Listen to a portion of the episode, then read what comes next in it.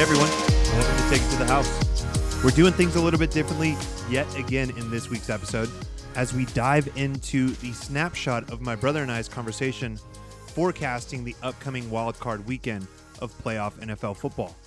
Now, there's plenty of news and headlines for us to cover this week, but that's not really how these conversations go.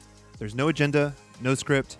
It's just shooting the shit and talking about what we think is on the horizon for all of the teams playing this weekend in the first round of playoffs.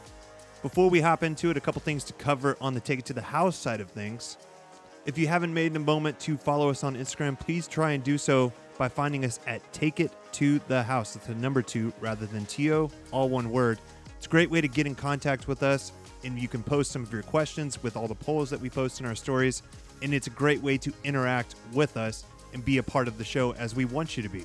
Another way to hop in on the action is through the Colorcast app. Colorcast allows fans to join in and broadcast and analyze live action sports through a mobile platform.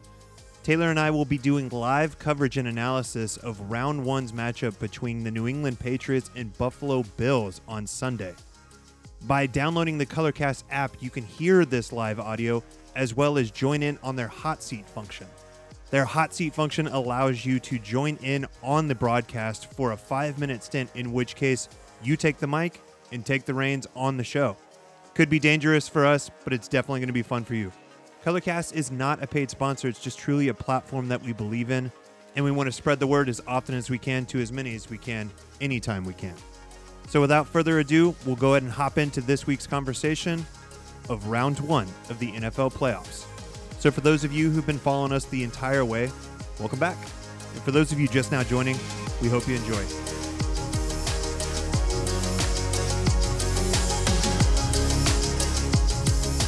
So I wanted to go ahead and hop into some of the playoff matchups that we have. It was killer week 18.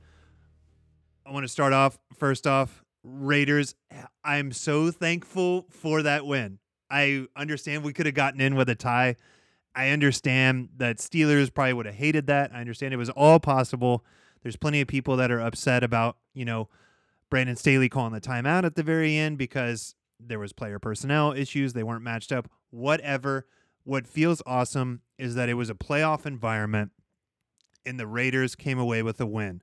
Daniel Carlson, Carlson is proving to be one of the most clutch kickers in the NFL, particularly in big moments. And we signed him to an extension. This, I say we, the Raiders signed him to an extension this season, midseason. Um, he's a special talent, and obviously we want him around for a while. But I absolutely loved the intention to not come away with simply the safest option. Um, I always hate those kind of moments because it just feels like you, you know, back into playoffs. Um, but we won with a win. We didn't tie with a win. So um, I think the Raiders did kind of hop straight into to playoff matchups. The Raiders are heading to Cincinnati this weekend. They're going to take on the Bengals. Obviously, the Bengals rested most of their starters. Tee Higgins was out. Joe Mixon was out. Joe Burrow was out. This team um, really had a powerful win prior to their playoff uh, rest that came in week 18. They beat Kansas City, had a massive game from Ja'Marr Chase two weekends in a row. And now they're going to play the Las Vegas Raiders, who are, again, they ended the season equally as well. Obviously, they, they had to extend their season a little bit longer than Cincinnati did. But I think this Raiders team can beat the Bengals. I think it's possible. Of all of the first round matchups, I wanted Cincinnati. I didn't want to play Buffalo. I didn't want to play Kansas City. I didn't like those matchups. For some reason, we're always terrible against Kansas City. We we try and play that we being the Raiders. The Raiders try and play Kansas City's ball all the time. They don't do the, they don't throw the the two high safeties, which has proven to be so effective against Mahomes this season. But I wanted Cincinnati if I was going to pick any first round matchup. Probably really on either side. I mean, for sure of the of the home teams. So I love this matchup. The only thing that really makes me nervous is this is something I've talked about for years. Um, I do data analytics. I did some time with with uh, with PFF and, and all these sorts of things, but we recognize that there is a distinguishable advantage for outdoor stadium teams in the playoffs. There's something to be said about weathering the elements. There's something to be said about being prepared for the unknown at all times, whatever Mother Nature brings to you. Pat McAfee will also talk about the Cincinnati Bengals also practice outdoors all the time. They do not have an indoor practice facility. They are ready for this weather 24 7, 365. Um, the expected weather is expected to be 35 degrees, windy with slight sleet. Uh, it's brutal, brutal experience for a Las Vegas team that is coming in from one of the uh, really pinnacles of the NFL in terms of their beautiful indoor stadium in downtown Las Vegas. It's going to be brutal. I think that's going to be the biggest hurdle for them to overcome. Um, but I'm ultimately going to pick Cincinnati on this because I think they're, you know, outdoor stadium. I think that's a huge advantage. Joe Burrow is just playing lights out. He fe- seemed to really found his stride. In terms of what needs to happen, I hate saying this, but the Bengals came into the end of the season really toughing through some injuries. Whereas the Raiders are kind of doing the opposite. We had Josh Jacobs, really for the middle part of the season, was missing time due to injury. We had Jalen Richard step in in that moment. We had Darren Waller, obviously missing a, a, an extended period of time. Plenty of fantasy managers, you yourself included, really pissed off about that. Um, you you had Bryan Edwards, and, we, we we saw uh, we saw Henry Ruggs leave the team. We saw Damon Arnette leave the team. We we saw plenty of plenty of talent exit this roster, and still it happened soon enough to where the Raiders were able to understand and build chemistry with those who were still there to where I think this game is a lot closer than it could be. I think it'll be either be a close game in favor of Las Vegas or unfortunately a blowout in favor of Cincinnati, which I'm sure is going to be the more likely pick from a lot of fellow uh, people predicting this game. So I wanted to kind of hand it over to you. Tell me there's plenty of stuff that we already know about Cincinnati. Their defense really stepped up and all these sorts of things. After Sunday night, with all that momentum that came from that, I want to know what you think about this game and more specifically, I want to hear you talk nice things about my team. Tell me what you like because I've obviously paid attention to it, but I, I need I need some fresh eyes, perhaps unbiased eyes to take a look at this Raiders team and tell me what you think they can do here to really advance and get their Derek Carr's first ever playoff win? I think the advantage for uh, Las Vegas going into this game will be um, if their defense can play that well, like they did against the Chargers. You know, that's kind of their that's their biggest strength, I think, going in against this in this game against uh, Cincinnati. Now, I guess the the the measures you have are which offense do you think is better, the Chargers offense or the Bengals offense? Well, the way the Bengals offense has been going, they've got playmakers everywhere. I mean, that that offense is stacked. And uh and really a much we, better Chargers we we, wa- we watched a we watched a gladiator match happen last night between the Raiders the Raiders defense and Justin Herbert. I mean, Justin Herbert was just getting that ball out fast. Casey he was throwing Edward missiles up against Mike. Williams I mean, he was taking and... hits. I mean, the the Raiders defense was relentless, but they looked exhausted. Herbert's getting up, looking exhausted, but continuing to stand in there and sling it. As far as durability goes, this is the thing. Herbert's got way better durability, in my opinion, than jo- than Joe Burrow does if the Raiders can do what they did against Joe Burrow, like if they can do what they did against Justin Herbert against Joe Burrow, Joe Burrow might really have a hard time. He might he might have some challenges here. Now, he, even with all the playmakers that he has, like Burrow doesn't hold on to the ball; he gets it out, but uh, I so uh, there's a couple of things I'm wondering. I'm wondering like, okay, was was this sort of the pinnacle for the Raiders, like winning this game against a division opponent and getting into the playoffs? Like, did did they did they did they burn out? Did they burn everything out in this game, or do they still? Does this defense have enough in them to really do? They've got to g- deliver a similar, if not better, performance against Cincinnati like they did against the Chargers. But what I did see and what I love the most about the Raiders is their defense. I really was very pleased and happy to see just how relentless their defense is. And that's going to be the fun matchup to watch is that defense going up against the Cincinnati offense. Uh, the, this was probably the closest matchup in the AFC that we're going to see, in my opinion. I had a kind of a difficult time deciding who I think was going to win this game. So there's it's gonna I think it's gonna be close. Honestly, that's the thing is the Bengals put up a lot of points and they and they they like to score big, but I just don't think that the Raiders are going to let them do that. And uh, they're just can't, they're, you, can't, you can't afford it. No, can't afford it. I just don't think the Raiders are going to let them do that. Um, I think this is really going to be one of those late fourth quarter drives. I mean, we saw the Uh, Raiders yeah. really pile these on at the tail end of the season where we would go into the fourth quarter with a deficit and then would come out of the game at the very end, yeah, you know, with the win. the Bengals offense is going to score, but the Raiders defense is also going to make stops. Like those are the two strong points of these teams. I think what everybody's wondering about the Bengals is how good can their defense step up? Right. And Derek Carr is just going to have to play out of his mind. He's going to have to I mean, he's going to have to really throw the ball and he's going to have to I mean, the good thing that I what I like seeing uh uh, Las Vegas trying to do was rely on that run and get that run game going. And and if you get Josh Jacobs going and Jalen Richard together, I mean, you got some you got some good pieces there. And and then Hunter Renfrow is is just so amazing. And so that's the thing is the Raiders have all the weapons. The thing is, it's just I think the Raiders offense is all going to hinge on Derek Carr and how he plays. And uh, th- this is a winnable game here for the Raiders. I'm with you, Cody. They could win. I think I do. Th- I am picking the Bengals. I'm leaning towards the Bengals, but it's like a very low confidence point to me.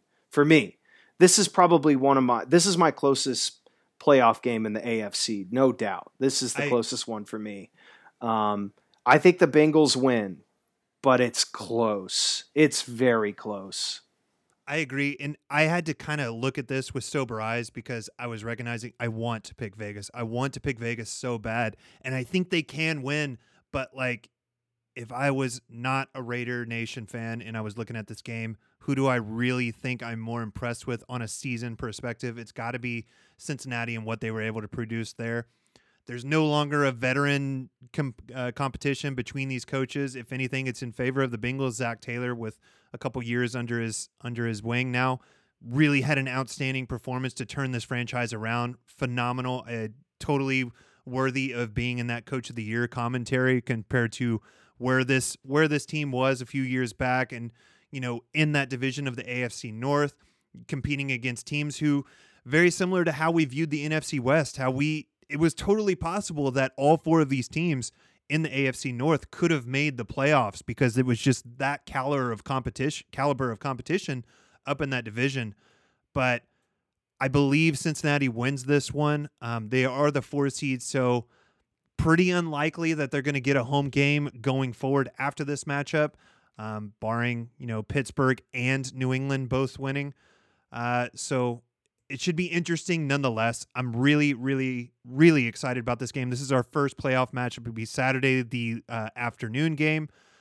First, this is the first round. Raiders got a short week considering they were on Sunday Night Uh-huh. Football. Um, I thought about Bengals that too. basically have uh, an extended rest period considering they rested their starters um, in that loss against the Browns last week. Their playoff spot was already secured. No need to do anything else with those players. Um, we obviously knew Joe Burrow needed to to rest up um, with that injury that occurred late in the game against Kansas City.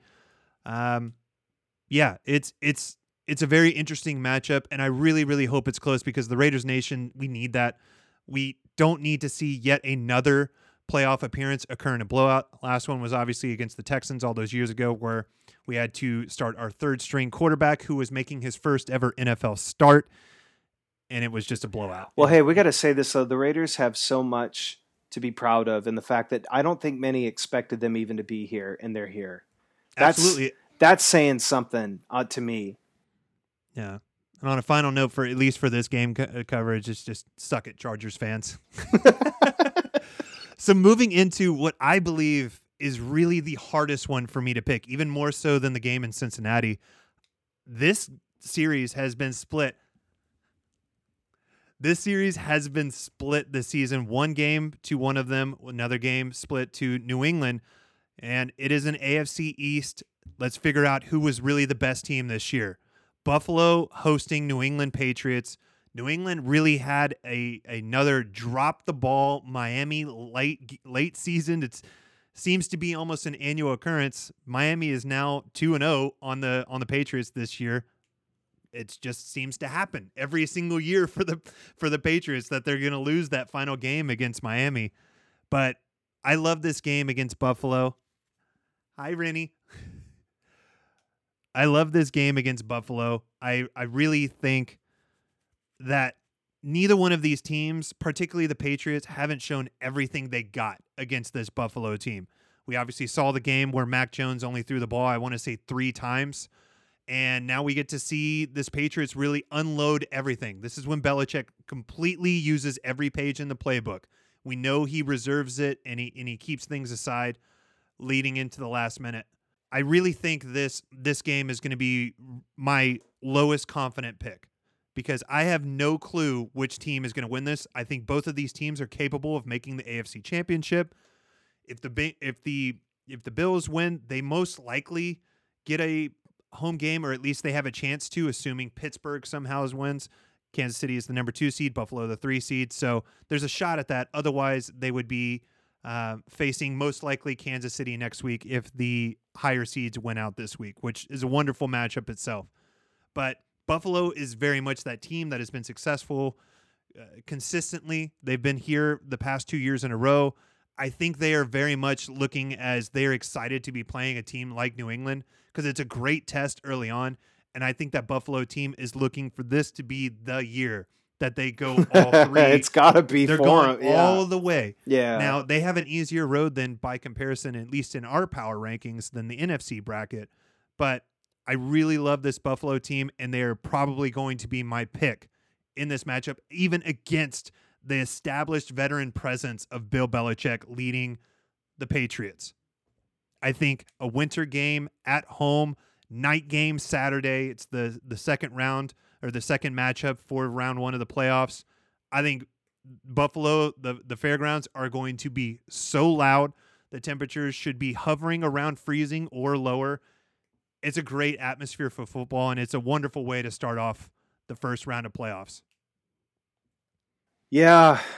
This should be the okay, so this should be this should be the time now where Buffalo delivers, right? This They should be to. this should be it. But I, yeah, I I I find myself I do find myself leaning towards New England. I really do. My Uh, one question though about New England, and I'm going to let you get to your take in a second. sure. My one question about New England, if there's one thing we know how you can beat Buffalo, it's going to be through the run game. We saw them obviously complete or we saw the Patriots establish that early on this season. We saw Derrick Henry crush them. We've seen plenty of folks beat Buffalo through ground and pound. But I'm not quite sure that the Patriots can utilize that strategy again considering there is so much film on stopping the Patriots run. Right, and and yeah, go. Were you, do you had something else you were no, going to not say? not necessarily. I'm just very curious what you see from the Patriots that they're going to have to utilize to win here because Buffalo is really coming on strong at the tail end of the year. Eh, they're very balanced. Singletary has really stepped into that running back, alleviating some of the pressure on Josh Allen. What what do you what do you see that the Patriots are going to have to use here to really come away with the win? I just think Belichick. I mean, it, th- these are the moments where I think he's going to have his team prepared. It's the playoffs. They're going to get this nasty taste out of their mouth that they've had in Miami, and uh, you know, and and that's the thing is they're familiar. They are familiar with the Bills, and the Bills are familiar with them. But it's hard for me to. I think in this set of circumstances, even with what Bill Belichick is working with, it's it's just hard for me to wager against New England in this game. And and I feel really good that they can pull the win out in this game. Now, eh, granted, it's going to have to come on the on on on a rookie arm with Mac Jones, and that's what I think Buffalo wants. is they want to put it in a they want to position this in a way where it's like Mac Jones, we're gonna sh- we're gonna shut down this run and we're gonna force you to have to work and throw, and and I think that would be Buffalo's best strategy. But again, I think I think Belichick will have Mac Jones ready for any and all circumstances that Buffalo is prepared to throw at them. I mean, this it it, it all of this should go. I mean, I, it, my head my head would want to think you pick Buffalo, but in my heart, I, I guess I am leaning more here on New England in in the fact that that Buffalo they have the experience and you better Josh Allen is just a force to be reckoned with. Like this this Buffalo team is so good. I just think that that Bill Belichick will kind of stun some it may come as a stun to some but but to people who just know Bill Belichick and the way he has his team prepared, I don't think it will come as a surprise that to people to to see the Patriots pull this one out even in Buffalo. That I I I feel good enough here that I, I'm my confidence on the Patriots winning this game against Buffalo goes a lot higher than my my pick on the the Bengals beating the Raiders. Do you think the Patriots are going to be the wide consensus underdog? Like, do you think most of the the NFL fan collective are going to pick Buffalo to win this? Like as a whole, do you think people are more impressed with Buffalo this season than they are? I think I feel this is kind of where I I, I, might be I might be speaking on my own behalf here, but I feel that that's what a lot of people are going to do. Their head is going to say Buffalo. Mm. See, I would I would think quite the opposite. I think people look at Tom Brady and Belichick the same way. It's just like, oh, they're in playoffs, they're going to win round one. I don't think of it like that though, because it's not that. And and I just think that the the Patriots shows that they have enough that they can I think they can get a first like it it bode I I cuz I if if this was going to be New England against Cincinnati, I actually like New England against Cincinnati. I really I did. I agree. Uh, and even in this game going up against Buffalo, I still I still take New England as like the most well-rounded, balanced team offensively and yes. defensively going into the playoffs of the AFC. And I and I like them enough here against Buffalo. Beyond that, I don't know, but I like them uh, I like them against Buffalo. Yeah, you and I talked about that where I was asking about the mo- most well-rounded team on either side of the bracket going into this, and we'll obviously see in terms of Derrick Henry's health because I think that might tip the scales in favor watch, of Tennessee. Watch New England's defense. That's what I want to watch. Watch so, that so to that point, I like I said, I am picking Buffalo here, but I do not think the reason that the Patriots lose is because of Mac Jones. I really think it is to what you just said. It's up to the Patriots defense to determine the outcome of this game. And Belichick is always going to been a master, particularly against somebody he gets to see so often. And, and he Josh respects Allen. Josh Allen, and Josh Allen respects Bill. So it's and we've seen we've seen Bill do that that swarmed coverage around your number one receiver. So obviously, you know, Stefon Diggs is going to have plenty of attention on him, but. I do not think this is going to be an easy game by any standard for either side.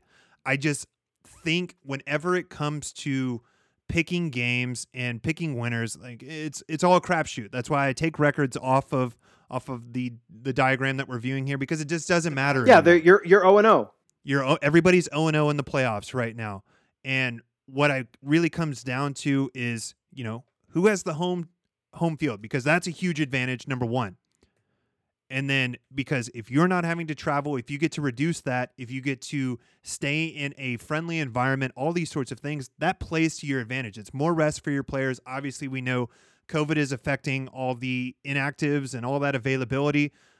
I really hope that doesn't interfere too much with these playoffs, but I expect there to be some news headlines about major players missing. But ultimately, what it comes down to is Buffalo needs this more. Their time is now. you know, the Patriots just signed plenty of players. They have a rookie quarterback under a rookie contract. You have a few years of this window for the Patriots to where you can kind of assess this year. It's really an assessment year of how you compare against against all the players. Not that I'm saying that Belichick views it that way. That's certainly not the case. It's Super Bowl or bust for him, I think, every single year. But I think Buffalo knows that their window is going to close. The defense is playing really well against offenses. They really turned it on at the tail end of the season. They were playing lights out. Obviously, we saw them come away with two shutouts against the Texans and the Dolphins at the early part of this season. I expect the defenses for this game to really turn it up. And I understand that's like a blanketed statement and it's really, you know, not very complicated to think that that's the case. But Buffalo to me just has way more incentive, way more at stake, and they have history with almost all of the teams in this bracket. They have personal reasons to beat all of the teams in the AFC bracket. And I think it's it's a really special chance that they have here and it starts with you know one of the biggest hills for them to climb, and that's New England. So this is this well, and I think this season does present the the best window of opportunity for Buffalo to make it to the Super Bowl, like to really make a run at getting it, and uh, you know, like barring like we're all we're all waiting uh, on Derrick Henry and his return to Tennessee, and if he can be what he was prior to going on IR. So waiting with held breath. That's for sure. Yeah, we're we're all just opponents. everyone's all going to hold their breath because if you hear Derrick Henry's back and he's back 100 percent. Then yeah, then you're just like, oh shoot, Tennessee just becomes very very scary. They just do. I mean, they already look really scary to some measures, even without Derrick Henry. But you just think, man, when Derrick Henry's back, what does that do for Tennessee? Oh shoot. I agree. That's next round, so we'll, we'll wait. Yeah, yeah, yeah. I, I, just I can't help but think that, but um, but I'm with you though. I think this is the best window of opportunity for here for Buffalo. Um, yeah, we. we but I, I pick the pay. I pick the Pats. We know Brian Daboll is in like the coaching talks and all these sorts of things, so it's possible with all the coaching vacancies that we discussed earlier, he could not be there. You know, with with with all the different contracts. I don't know of any of like the the contract years for the players on either side of the ball, but this is just one of those moments that they're not right at the intro to this uh this this great run that they're having right now. Um, and so it's it's an it's a now time. We we saw Stefon Diggs come close. We saw the the Bills obviously make the AFC Championship last year. They won it all this year. I think they're tired of waiting. They're tired of being, you know, on, on the outside looking in, we we know about all of those those four four falls in Buffalo or four winters in Buffalo uh, back in the '90s during the Jim Kelly time. You know, it's this team, this town, this franchise has had such a heartbreaking time of year this time of year. So I think this is the team that wants to and can rewrite the narrative and how we view the Bills. And I think it starts this weekend. So uh, you got New England. Uh, I got Buffalo. That's where we're first going to split, and um, we'll see how it turns out. But moving into this will be the night game on Sunday. Kansas City hosting Ben Roethlisberger. His retirement will have to wait one more week, perhaps, maybe longer. I don't know. Um, I think there's some interesting things about this game. What uh, I have some friends who are Steelers fans who were obviously texting me quite a bit on Sunday Night Football, being a Raiders fan. Um, they had plenty of reason to to say thanks or at least cheer us both on for a Raiders win. Um, there's some interesting things here. I understand the easy pick is going to be Kansas City, but I, I really want to focus on Pittsburgh for a second. Pittsburgh, there is something to say about a team that gets hot at the end. There's something to say about a team that knows everything is about to change. We talked about Buffalo a few seconds ago about this being, you know, the window is starting to shrink as it happens for most teams. This is it. This is the final final gap in that window for a championship for Pittsburgh. I think there's something dangerous about a quarterback who has this is his last game. I mean, very much to to to be a nerd about it, like we talk about Lord of the Rings all the time, and Theoden after he recognized his son died. That's that's Big Ben right now. He recognizes his career is done. I've, after his next loss, his he is done playing the game of football, and I believe that that is a very very impactful decision on every single play for offense and defense. We're seeing guys like Diontae Johnson struggle with drops right now. He actually led the league last year, but guys like Chase Claypool, which there's plenty of people that have their issues with his personality and all these sorts of things. The guy's a freaking baller. There's no doubt about that. He has some incredible lead blocking skills, as we saw in that game against Baltimore, where it was a clutch, clutch run by Najee Harris that was just a swing out. And then Claypool just takes his defender and pushes him about 11 yards and secures that first down for Najee Harris. We're talking about playmakers with Buffalo and, and, and all these other teams there is no shortage of playmakers on Pittsburgh. either side of the ball. Um, I think it's a really, really much more interesting game. We talked about a, a close game or a blowout for for the Cincinnati Las Vegas game. I think this is exactly what's going to be the case with Pittsburgh. Now, these two played a couple weeks ago. You and I were actually watching the game together, and it was not fun for Pittsburgh. Pittsburgh got started way too late, and I think they ended up coming away with only 10 points, and they got blown out by like 50 to something like that.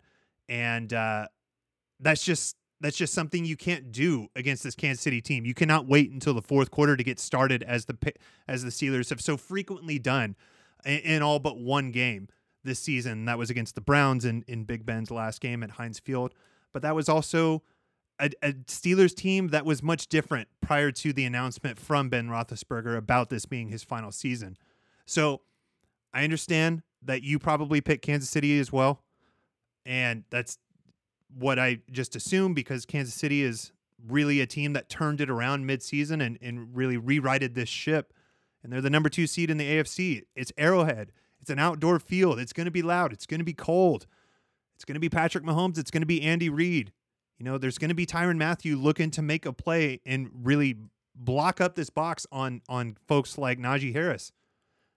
But there's just something about me that really wants Pittsburgh to win. I understand as a as a Raiders fan that I want to see KC lose, but there's just something so powerful about the intangible narrative that Pittsburgh has going into these playoffs, and they came in hot, and I really think there is just a, a, a greater than we'll say 25% chance that they win this. I understand that's not impressive, but what I'm saying is there's reason to hope for Pittsburgh. They have the film on the Kansas City defense, and I expect them to really uh, evolve that offense to be something that is a little bit more dangerous than what they showed a few weeks back in their regular season matchup. Yeah. Well, I mean, it's I'm I'm just happy to get that we get to see uh, Ben Roethlisberger give one more go in the playoffs, which is pretty cool. Um, I mean, but it also, in a way, seems like the. Uh, it's just it's hard for me to pick against Kansas City uh, in this set of circumstances. Obviously, I'm I'm taking the Chiefs in this one. Um, you know, uh, the the the Chiefs' defense is vulnerable, and Ben Roethlisberger might just have this final swan song that he gives us, and and just you know plays plays his his guts out with everything he's got left, and uh, I think we're going to get that no matter what because he knows that this could very well be his very last game, and uh, I he you know the same was the case in Baltimore this past week, but yeah, I just think when it's when it's a time like this, I mean, Kansas City understands the circumstances, as does Pittsburgh, but it's there's just you feel you feel better about the Chiefs in this one uh, in this particular matchup. But um, if you're Pittsburgh, you're totally okay losing because of the run game of uh, Kansas City. I think you you we've seen Tyreek Hill kind of have like a slack off in in his production at the tail end of the season. He came away with the last game one catch for two yards. There could be you know some masking of an identity in terms of that offense going forward into the playoffs. We've seen veteran coaches do this all the time where they save those great, you know, dagger home run plays, whatever you want to call it, for the playoffs. But I really think if I'm Pittsburgh, I two guys are on on Tyreek, two guys are on Travis Kelce. I'm okay with you beating me with anybody else, but I am not going to lose the game because those two guys had a big performance. I don't care if you're in the red zone, put three guys on Kelce in that case. But uh, Mecole Hardman, I want to be beat by Byron Pringle. I want to beat by Darrel Williams. I don't know if he's going to be healthy, but we'll see. Um, I want to be beat by those guys. I don't want to be beat by Tyreek Hill or Travis Kelce. So, and, and, and likewise uh, from the Kansas City side of things, like you don't want to be beat by Najee Harris. He has that, you know, foot to the throat possibility in terms of a big run. We saw it happen in their Week 17 matchup where Najee Harris calls game on like a 40 yard run over the Cleveland Browns. I understand it's Cleveland Browns, much different caliber team than, than Kansas City, but um, I, I think I think Pittsburgh's got to come at this recognizing their opponent, recognizing you know all the mistakes of the last game. I understand that's a really blanketed statement, and every coach should do that, but this is such an important game for for the franchise as a history. I think you can really chalk this final season up as a true win for Ben Roethlisberger. If you just get the first round, do I think they go to the Super Bowl? Absolutely not. Um, they would have to play Tennessee if they won next week, which it's possible. But with as we talked about the impending return, impending possible return of a guy like Derrick Henry, you know, there's just there's a swinging sword ready for them at the next round. Um, and I, I, I think this is just this is the kind of story that the first round of playoffs really needs. You know, a big a big win from from a retire or from an aging quarterback. We wanted that from like Philip Rivers last year with the Colts. You know, one final ride, but uh, he got knocked out as well. So we'll see what happens going forward. Um, you got Kansas City, I got Kansas City, and that wraps up our AFC coverage. So um, you got Kansas City, I got Kansas City. You have New England, I have Buffalo, and then we both have Cincinnati. But I believe we're in consensus that we're both rooting for Raiders. I won't wait for your acknowledgement of that. I'm just going to say you're voting for. No, the I am. I'm. I am pulling for the Raiders, of course. Um, I mean, I was doing that last night. Like, I was a little bit torn uh, to a degree because Justin Herbert was my fantasy quarterback this year. But I'm like, ah, I'll pull for the Raiders. This is from. It's from my brother's team. I'm going to pull for him. That's fair. That's fair. I've been. It's only right you get me back for rooting for Jonathan Taylor on my fantasy team all year Yeah, long. yeah. So. But uh, moving to the opposite side of the bracket, um, so our first game that we're going to have from the NFC side of things is going to be the number two seed Tampa Bay hosting the Philadelphia Eagles. Now, we talked about this offline for a few, and you seem really impressed with the Eagles, whereas I just look at it, this as Tom Brady is going to be pissed off. It's going to be a team that has had a lot of strife and a lot of personnel changes in these final few weeks of, of the NFL. Obviously, the, the AB situation a few weeks back, and plenty other injuries of them trying to figure it out. Ronald Jones out last week, so them really trying to figure out that uh, that late postseason adjustment that allows the chemistry to be continuous going into the playoffs. And I really viewed this as just like a Tom Brady establishment game. You want to be in a home game next week. Uh, Philadelphia would have to play Green Bay in Lambeau Field if they win this week. You seem to think it's a lot closer than than I do. Uh, you seem to find some remnants of of what Tampa Bay, who on their Super Bowl run last year, faced in their first round against Washington team that was so you know so so fiery.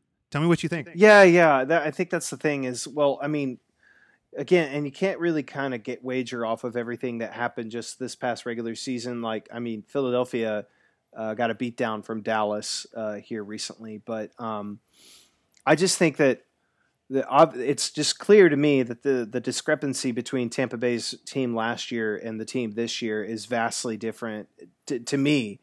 Where I, I find that the uh, that the Tampa Bay team last year was far more talented than the Tampa Bay team this year. Granted, they still have Tom Brady, and Tom Brady is going to be Tom Brady, and you're not, you're just not going to. I'm just not going to bet against Tom Brady in this matchup. But I find that I don't think it's a total runaway for the Buccaneers against the Eagles. I think the Eagles are actually talented enough to really uh, put a hit in the mouth on the Buccaneers, in my opinion. Um, they just got some. There's just something about them. They've just got some spunk and spark to them that I like, and um, you know, I, I hope, I hope, uh, I hope Jalen Hurts will be healthy and ready to go in this game. I'm assuming that he will because, man, if he is like that guy, he's he really. There's no questions anymore. Philadelphia, they they they found their quarterback in Jalen Hurts. He's the guy, and. uh I mean, the guy just keeps you in games. He makes immediate impact, and and I love the weapons that uh, that Philadelphia has. And so it's gonna to me this this is a uh, um, it's it's not as close uh, as some of the other games uh, slated on here in the NFC in my mind, but I I think that uh, uh, I I just think that Philadelphia they they could get this game. I mean, they really could, but I. I but I am going to take. I am picking the Buccaneers, mind you. Hear me out. I'm picking them, but um, I find that that the Eagles, where they're going, it looks pretty good. And like Nobody expected this. Arguably the most shocking team. No, we, you yeah, and I, I- both I- talked about this of being a top four draft pick. that's right, we did. I I, I felt I, I before the season started, I thought Cody. I bet I wouldn't be surprised if Philadelphia is the number one pick. And uh, Nick Sirianni, he proved us wrong. I mean, it, he seemed he maybe he struggles on the microphone and he struggles in general in the locker room with post game speeches. But the point is, the guy seems to be a pretty smart coach and he knows what he's doing. And uh, and uh, I just like what what the Eagles have on their team offensively. I think and and also defensively. I mean, I think that's just where if they can if they can play at a really high level against Tom Brady, you know, I, I don't have uh, doubts about Philadelphia's offense generating some points, and so I, am just interested. I'm just interested to see in how close it could be. I'm going to take Tampa Bay in this game, but um, you know, I I I wonder if it could give us uh, some similar. Uh, vibes like we had last year when Tampa Bay was going up against Washington. And I mean, Taylor Heinicke was just playing his guts out. That Washington defense was playing great. I mean, so you're just thinking like, I mean, Tampa Bay is beatable if Philadelphia can just play at this like high confident level, and I think they can. I think they're very capable of it, and I like I I would put I I like I like that Philadelphia team more than I would have liked the Washington team last year. Just that's how I feel about it. Yeah, I mean, there is plenty to like about this team. Uh, I mean, but to the to the point of I think Philadelphia is playing in a in a realm that it doesn't matter what the what the result is anymore, um, which I believe gives Tampa Bay obviously the edge because like we always talk about shrinking Super Bowl windows that just narrows your focus and there is nobody more focused in the playoffs than Tom Brady at least on the field.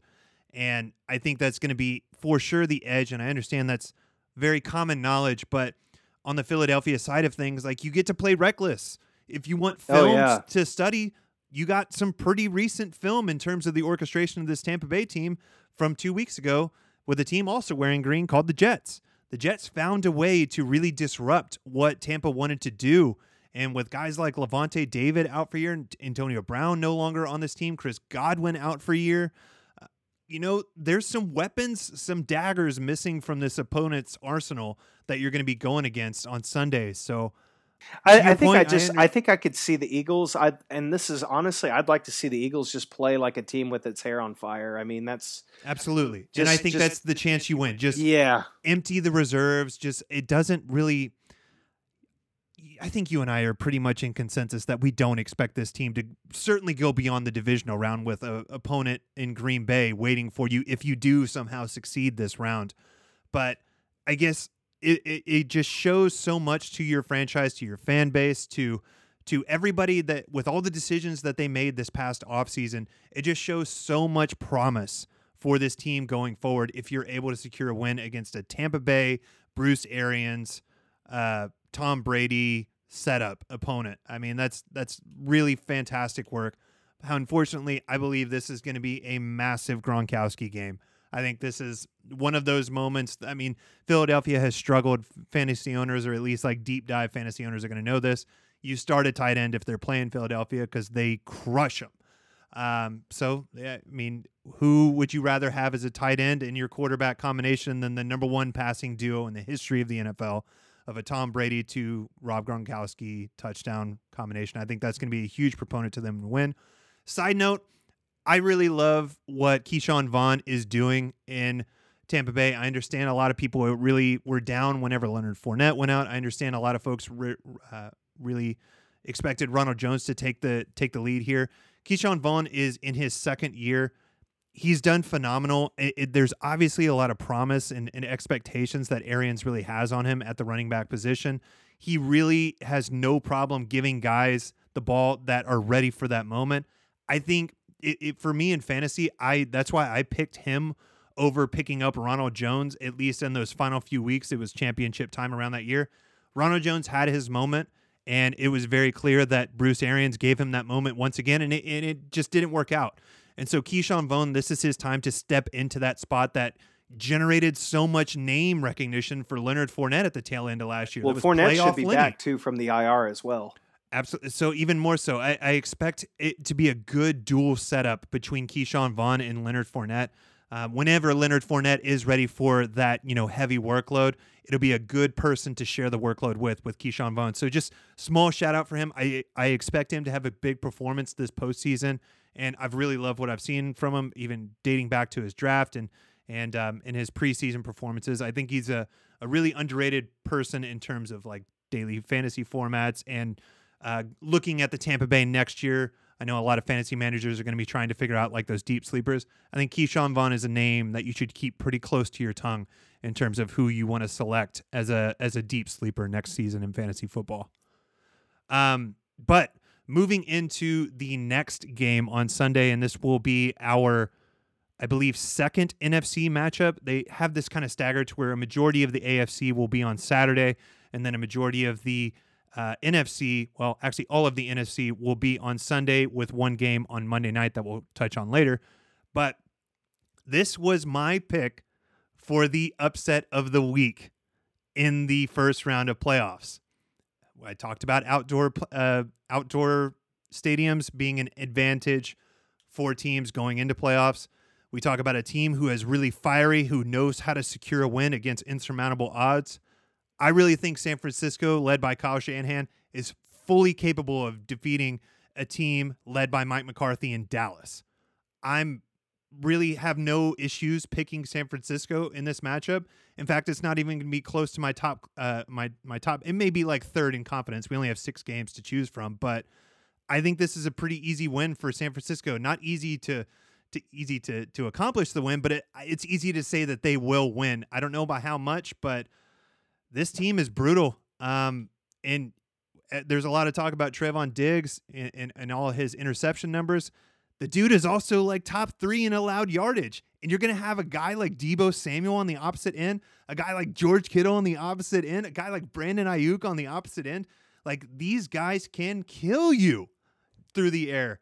And Jeff Wilson really stepping up. Elijah Mitchell is like crushing it. It was such an underrated value in terms of fantasy players. I think this team is so deadly uh, on offense. And that's before we even talk about the defense, which finished as top six. Like, I don't think this is as close of a game as a lot of people say. And that's because of the declining nature of the offense for Dallas. I get it. They blew the hell out uh, in their final game against the Giants. Shocker. You weren't the fir- uh, sorry, it wasn't the, against the Giants. They blew out the Eagles on their final game the Eagles had already guaranteed their playoff spot. It was fine. They didn't it didn't matter. I get it. But there's such a difference when you're playing a competent veteran presence at the head coaching position. Now, before I just piss off all the Cowboys fans, which is not going to be my first time, I'm going to say that this defense has a chance of making this a problem. And it's strictly going to be in the front seven format. Michael Parsons is my shoe in for defensive rookie of the year. I don't think I'm alone in that uh, in, in that assessment. But this game is going to completely rely on Dak Prescott. Completely.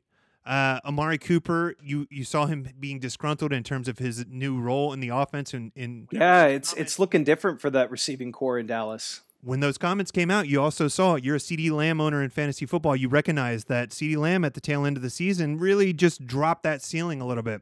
I think this is one of those moments it doesn't matter. You get the win. But one thing we have seen in particularly the Dallas Cowboys history is they like to find players that they want the narrative to be surrounded around. They don't find the narrative to just evolve from the win. And I understand that may be like a little bit, you know, more philosophical in terms of viewing these games, but that's the way we do this. We change it up by viewing things from a different lens.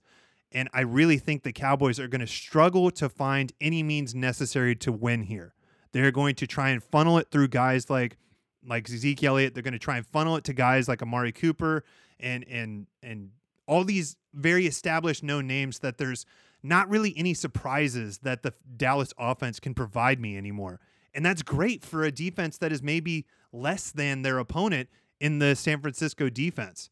But however, the offense for San Francisco can kill you in so many ways that we haven't even seen all of them yet. We saw Deebo Samuel throw a damn passing touchdown last weekend. This guy can do absolutely anything he wants against most teams in the NFL, and it's shown this season. I think this team is very capable of winning. Unfortunately, they would most likely have to go to Green Bay next week, which would be a, still a great game. I love that matchup. Matt LaFleur and Kyle Shanahan, they had a great duel earlier this season.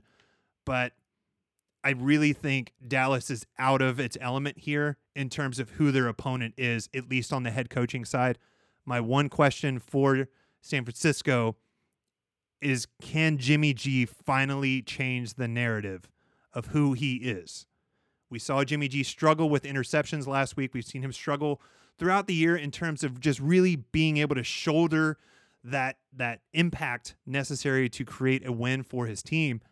But it doesn't matter because he has Kyle Shanahan drawing up his plays on a on a play by play basis in some ways, in which he'll just create a play on the sideline, show the clipboard to the offense, and then they'll go execute.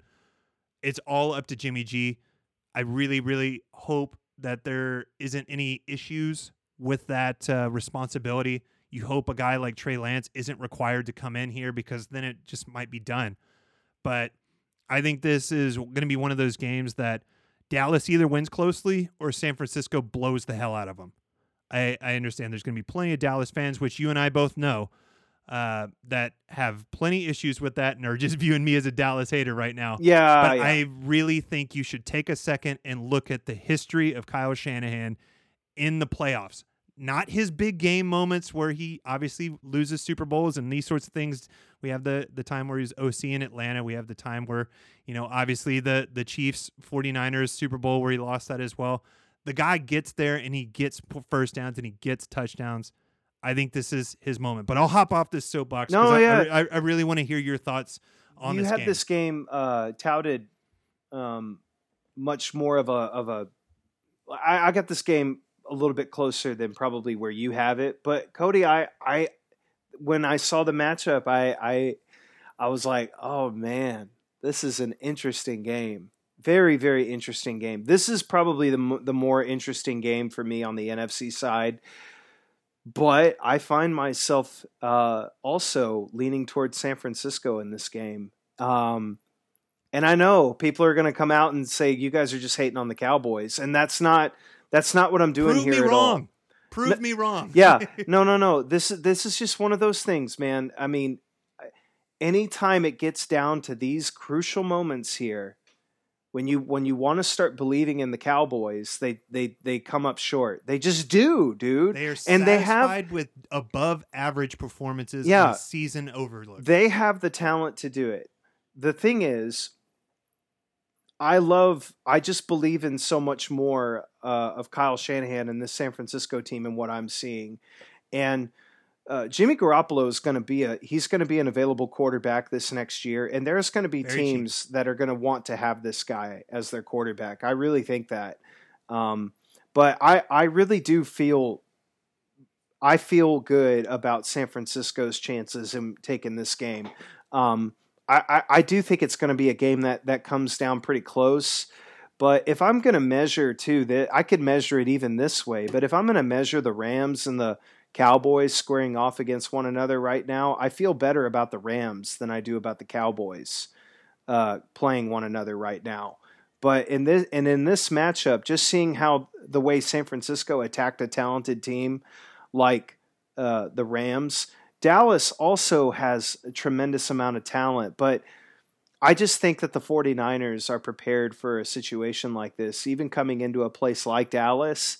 Uh, I just I just feel really good about the 49ers. I think there's actually more pressure here, in my opinion, on Dallas than there to deliver than there is on the 49ers. And uh, you know, I just I just like and the 49ers still have some experienced guys in that group, Cody, where they were in the Super Bowl, man. I mean, uh, was it they yeah, they did Two years ago. Yes.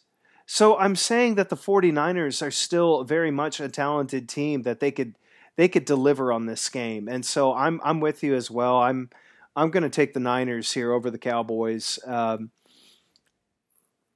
you can hate me, man. I just but I, I'm telling you in a game like this, uh, it just wouldn't surprise me to see the Cowboys come up short in this and disappoint a lot of people. And that's okay. I mean, but I just but this is one of the things that I've been saying all year long to some of the Cowboys fans is like the biggest Achilles heel to your team that you have in my in my opinion is your head coach Mike McCarthy and the way that they make decisions when it gets down to the wire like this. And I just personally have far more confidence in Kyle Shanahan in those moments than I do Mike McCarthy. Uh, I love the talent and the team of the Cowboys and what they've got, but um, I just love the way the 49ers are playing and I just and I just don't think that they they can play this game pressure free where the Cowboys probably have a lot more riding on them. Absolutely. And to the Cowboys fans that are graciously still listening, I really think that there's going to be an X factor on on your side of team and it's really going to just show me something that we haven't seen from your team all season long. I feel like we have a pretty good assessment of this team in terms of predictability from their defense, yeah, from from their secondary. Their secondary plays very aggressive. I love seeing that kind of football because it's very much like, hey, you're going to score a touchdown or we're going to get the ball. Um, I love that kind of secondary. I understand it can cost you a lot, um, as we talked about with Trevon Diggs allowing um, some of the highest numbers in terms of uh, allowed receiving yardage, but they can do it. But w- we just view Dallas from almost like a 20 year viewpoint, and they tend to always perform at expectations. They are the number three seed in the NFC. They made it to playoffs. They get, you know, a home game to start the game. I have always criticized Dallas for simply viewing their franchise as a business rather than a championship contender. And this is successful business for them to have a playoff matchup against a I mean, we know about the history at least in the early 90s and late 80s of Dallas and San Francisco, but I got to see something that I haven't seen before from Dallas in order to believe in them. It's that's it all this really so that's all this really boils down to is just Dallas has to just prove it. Prove yeah. it that you're legit. And and until we see it, I I just I can't confidently pick them. And that's why we're riding with San Francisco here because in recent time they have delivered whereas Dallas has not. And Dallas could prove us wrong and do it, but until they do, like they got to do it. We just have to be proven wrong, and we haven't been proven wrong yet about Dallas and what their trend is.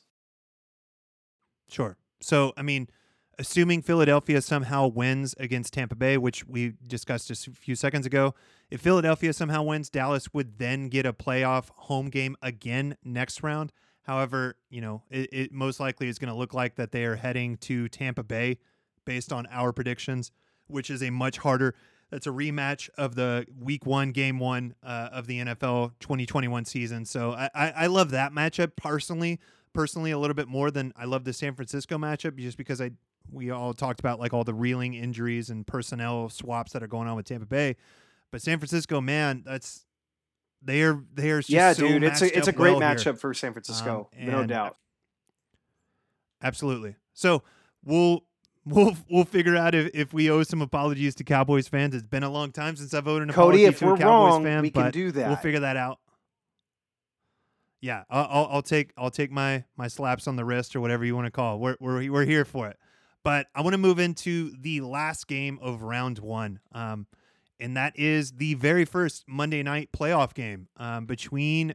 This is yet again the second of the two divisional rematches, the best of three series between the Los Angeles Rams hosting the Arizona Cardinals.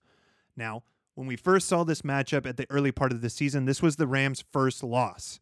And then we saw the Cardinals accumulate some injuries. DeAndre Hopkins, yeah, Chandler Jones, Watt, all these I folks, um, Chase Edmonds.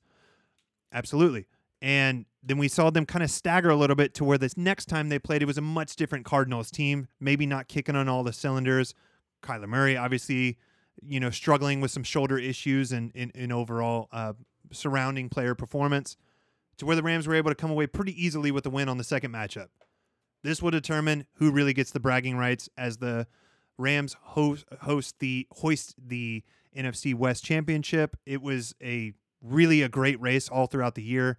Um, this is the this is the, the the the final moment of bragging rights. Um, you and I have talked about Sean McVay and how this team uh, in Los Angeles really might be if you played it on a Madden bracket, they probably win the Super Bowl. You got guys who are just so high in caliber of their position: Jalen Ramsey, Aaron Donald, uh, Matt Stafford, Von Miller, Odell Beckham Jr., Cooper freaking Kupp, leading the league in receptions, yards, and reception receiving touchdowns. It's the first triple crown we've had in a while but there's just something that I can't be comfortable with about this team and it's really their decision making. They they seem to really come out of the element of the present moment whenever they're in a game. We we saw them they should have beaten the 49ers. It should have happened.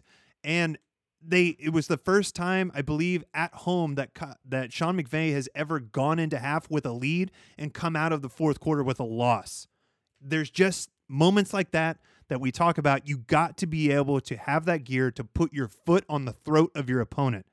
If you cannot beat who is obviously a lesser team and just beat the hell out of them, then you're going to struggle in playoffs because you got to kill people and you got to kill them quickly in order to make sure that you can move on to the next round.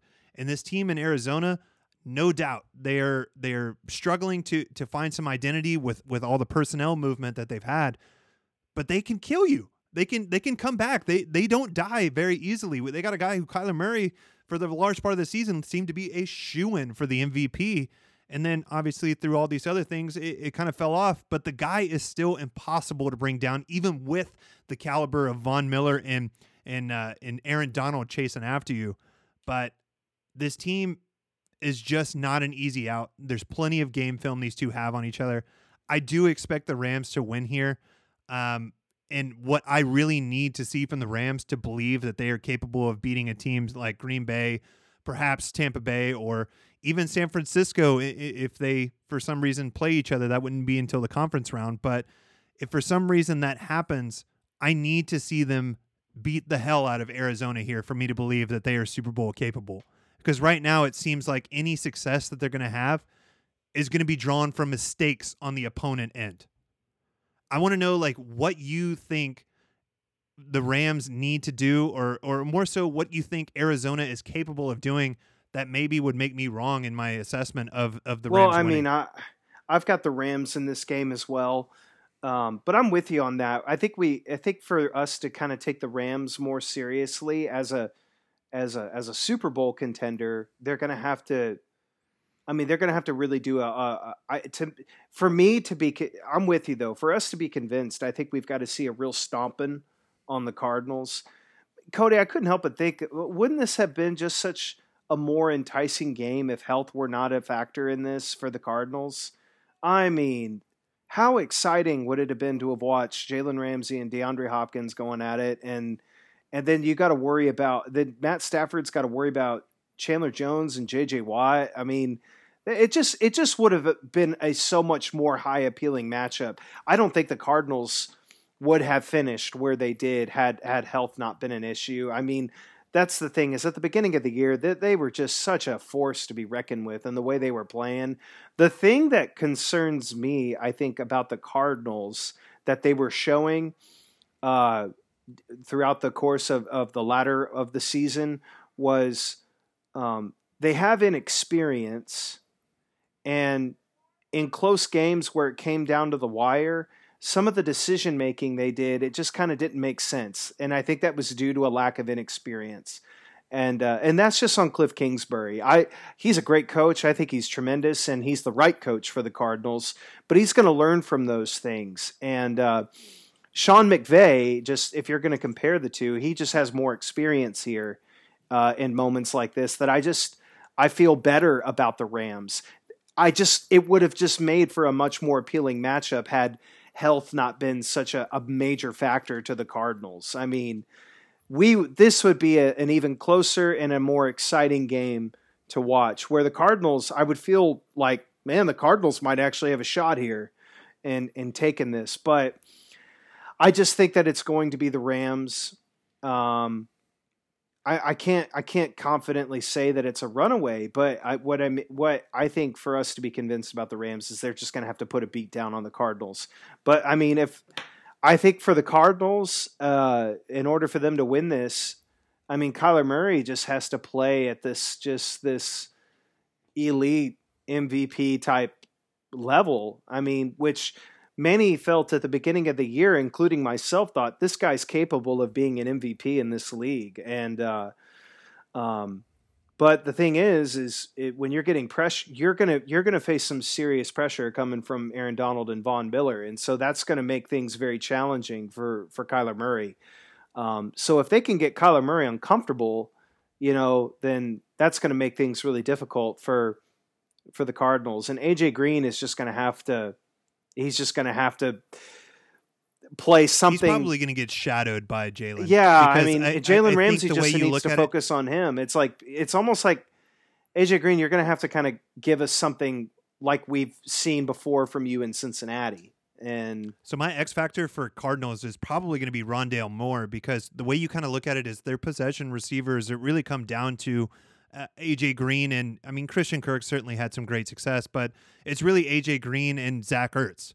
That's that's their main guy. Well, yeah, where, that's true. Like, and and uh, if you cover that five to fifteen yard radius, that's their primary area. And I think I think Jalen can just shadow AJ Green and just shut that whole factor down to where Rondale Moore is their speed guy going deep. Right, and and I think actually something that would benefit the Cardinals is if if they can really establish the run and establish it early. Mm, I mean, that could really bode well for them down down down the stretch in the game because you know you want to you want to make those big plays happen on your passing your passing downs and stuff like that. But I think that's just kind of what the Cardinals will want to approach is is is they don't want to necessarily have to force Kyler Murray into a situation where it's just all on his arm, but I think I think they've got to have the help from their running backs, from James Connors and and will Chase Edmonds be available? I, I assume he will be, but yeah, he he had some limited play. Um, actually, I think he might have been out. But, I just um, I like those running backs in Arizona, and so if you can if you can get those guys going early, I think that would help open up a lot more things for Kyler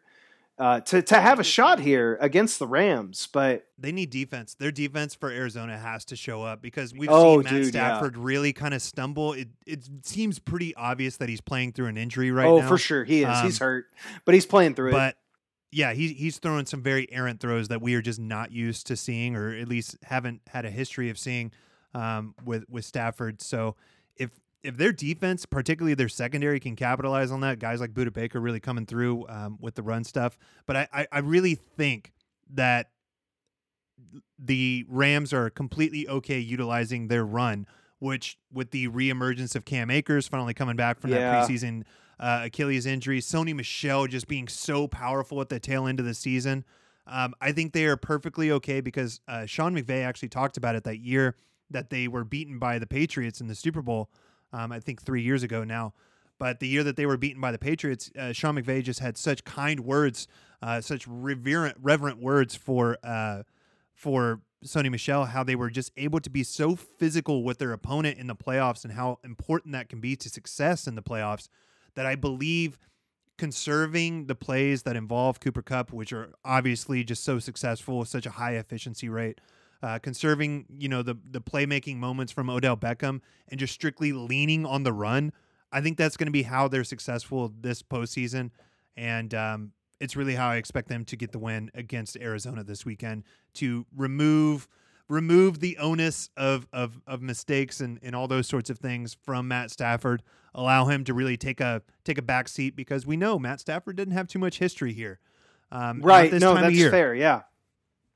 So I, I think leading on, leaning on the rest of the team um, to really generate that comfort for Stafford is, is going to be what hopefully um, it, hopefully in, in terms of hoping for success of the Rams that is going to what hopefully is utilized to uh, generate success for them. So we'll see. Um, that's a Monday night game. That's that's I really don't like the Monday night game. I wish they would have done three. I don't either, man. Why'd they do that, dude? Yeah, it's it's interesting. I mean, it, it's such a disadvantage for the for the victor of this game because you have such a short week. I mean, it seemingly you will have the Sunday game. Um, considering the next round of games, we'll have two games on Saturday. We'll have two games on Sunday. Obviously, two from each conference. Hopefully, anyway. Um, but yeah, I, I I understand there's a lot of publicity around this, and people have been talking touting it as the super wild card weekend and all these sorts of things. Let's just make it fair. Come on, two three games Saturday, three games Sunday. Let's move on. Yeah, dude, that's what it needs to be. I hate it when they keep changing this up. It's just like we don't need a Monday night playoff game. Just it's three on Saturday, three on Sunday, done. Yep, and you can even make all the NFC on Saturday and all the AFC on Sunday. That way, it's always it's always yeah, dude. right. I, they, but they had to push it back. They didn't want that early Saturday game. I guess it's. I think they were just concerned about a lack of viewership. But you know, the NFL's not going to have a lack of viewership. They just knew we could get more of a of a of a prime time hour here on Monday night. So I get it. like, in, in which case, it's just like get rid of the Saturday games entirely and put like yeah, dude. Yeah, whatever. either way. Yeah, we're, They- we, they- we every time they do this though, you and I are always in full agreement about it because we can't stand it. Yeah. But um, so yeah, just to kind of wrap up our, our NFC picks, um, this is obviously before like any injury news, any inactives, any of that shit. Like it's totally possible to change. Um, I mean, there could be guys like Tom Brady is out. If that's maybe out for the Bucs, then okay, I have some issues with my Tampa Bay pick. Um, but yeah, so you and I are in consensus with Tampa. You and I are in consensus with San Francisco. You and I are in consensus with LA. Um, we li- align, you know, really seamlessly on the on the NFC side of things. On the AFC side of things, just to recap it, uh, you and I both picked Kansas City. Um, you and I both picked Cincinnati. However, we split the decision. I'm picking Buffalo. You're picking New England. Um, we'll see how that kind of rolls out. But there's a lot of there's a lot of storylines that I'm I'm I'm ready to talk about um, coming into the offseason and obviously the postseason and all these sorts of things. But um, I think I'm I'm just excited. This this weekend of football seems to be not heavily. There doesn't seem to be any bad matchups really. Um, you obviously making the case for Philadelphia, perhaps getting a seven over two upset over uh, Tampa Bay. I obviously presenting a narrative possible of Pittsburgh getting a seven two upset over Kansas City. You know, there's reasons to watch what would even be the the the far outweighed games. Um, and I think we're just really fortunate to have such an interesting postseason. Oh yeah. Um, well, if if it, if it's anything like the season was, Cody, then this could be a crazy playoff. Yeah, I just really hope that you know COVID and, and injuries don't play as much of a much of a impact as they did this season. You know, Derrick Henry obviously t- missing a, a, large portion of time. J.J. Watt no longer you know, on the Cardinals in, in terms of injury. DeAndre Hopkins not in the mix. You know, there's there's plenty of big names missing from these teams that are here, but uh, I just hope that's that's the end of end of those inactive uh, inactive lists that are that are just so brutal to to try and, and securing a win. But but we have uh, plenty more to come, and um, we'll keep throwing these out uh, round by round, and uh, we'll be here for y'all. Yeah, certainly after the after the postseason as well. But yeah, this was fun, man. I, I I'm excited to watch it. All right, bye bye.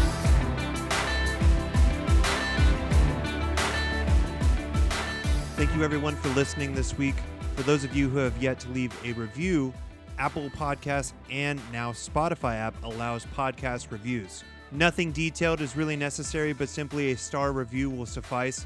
Allows us to get the podcast more readily available to folks who have not yet heard of us or connected with us. So, whether you did or did not like the show, let us know. That's how we improve and we get better as we go along. A final reminder to download the Colorcast app to join in on our New England Patriots Buffalo Bills coverage on Sunday, where you can access the hot seat function and join in on our broadcast. Make this thing a group effort. For Taylor, my name is Cody, and we are Take It to the House. Thank you so much for listening, and we'll see you next week.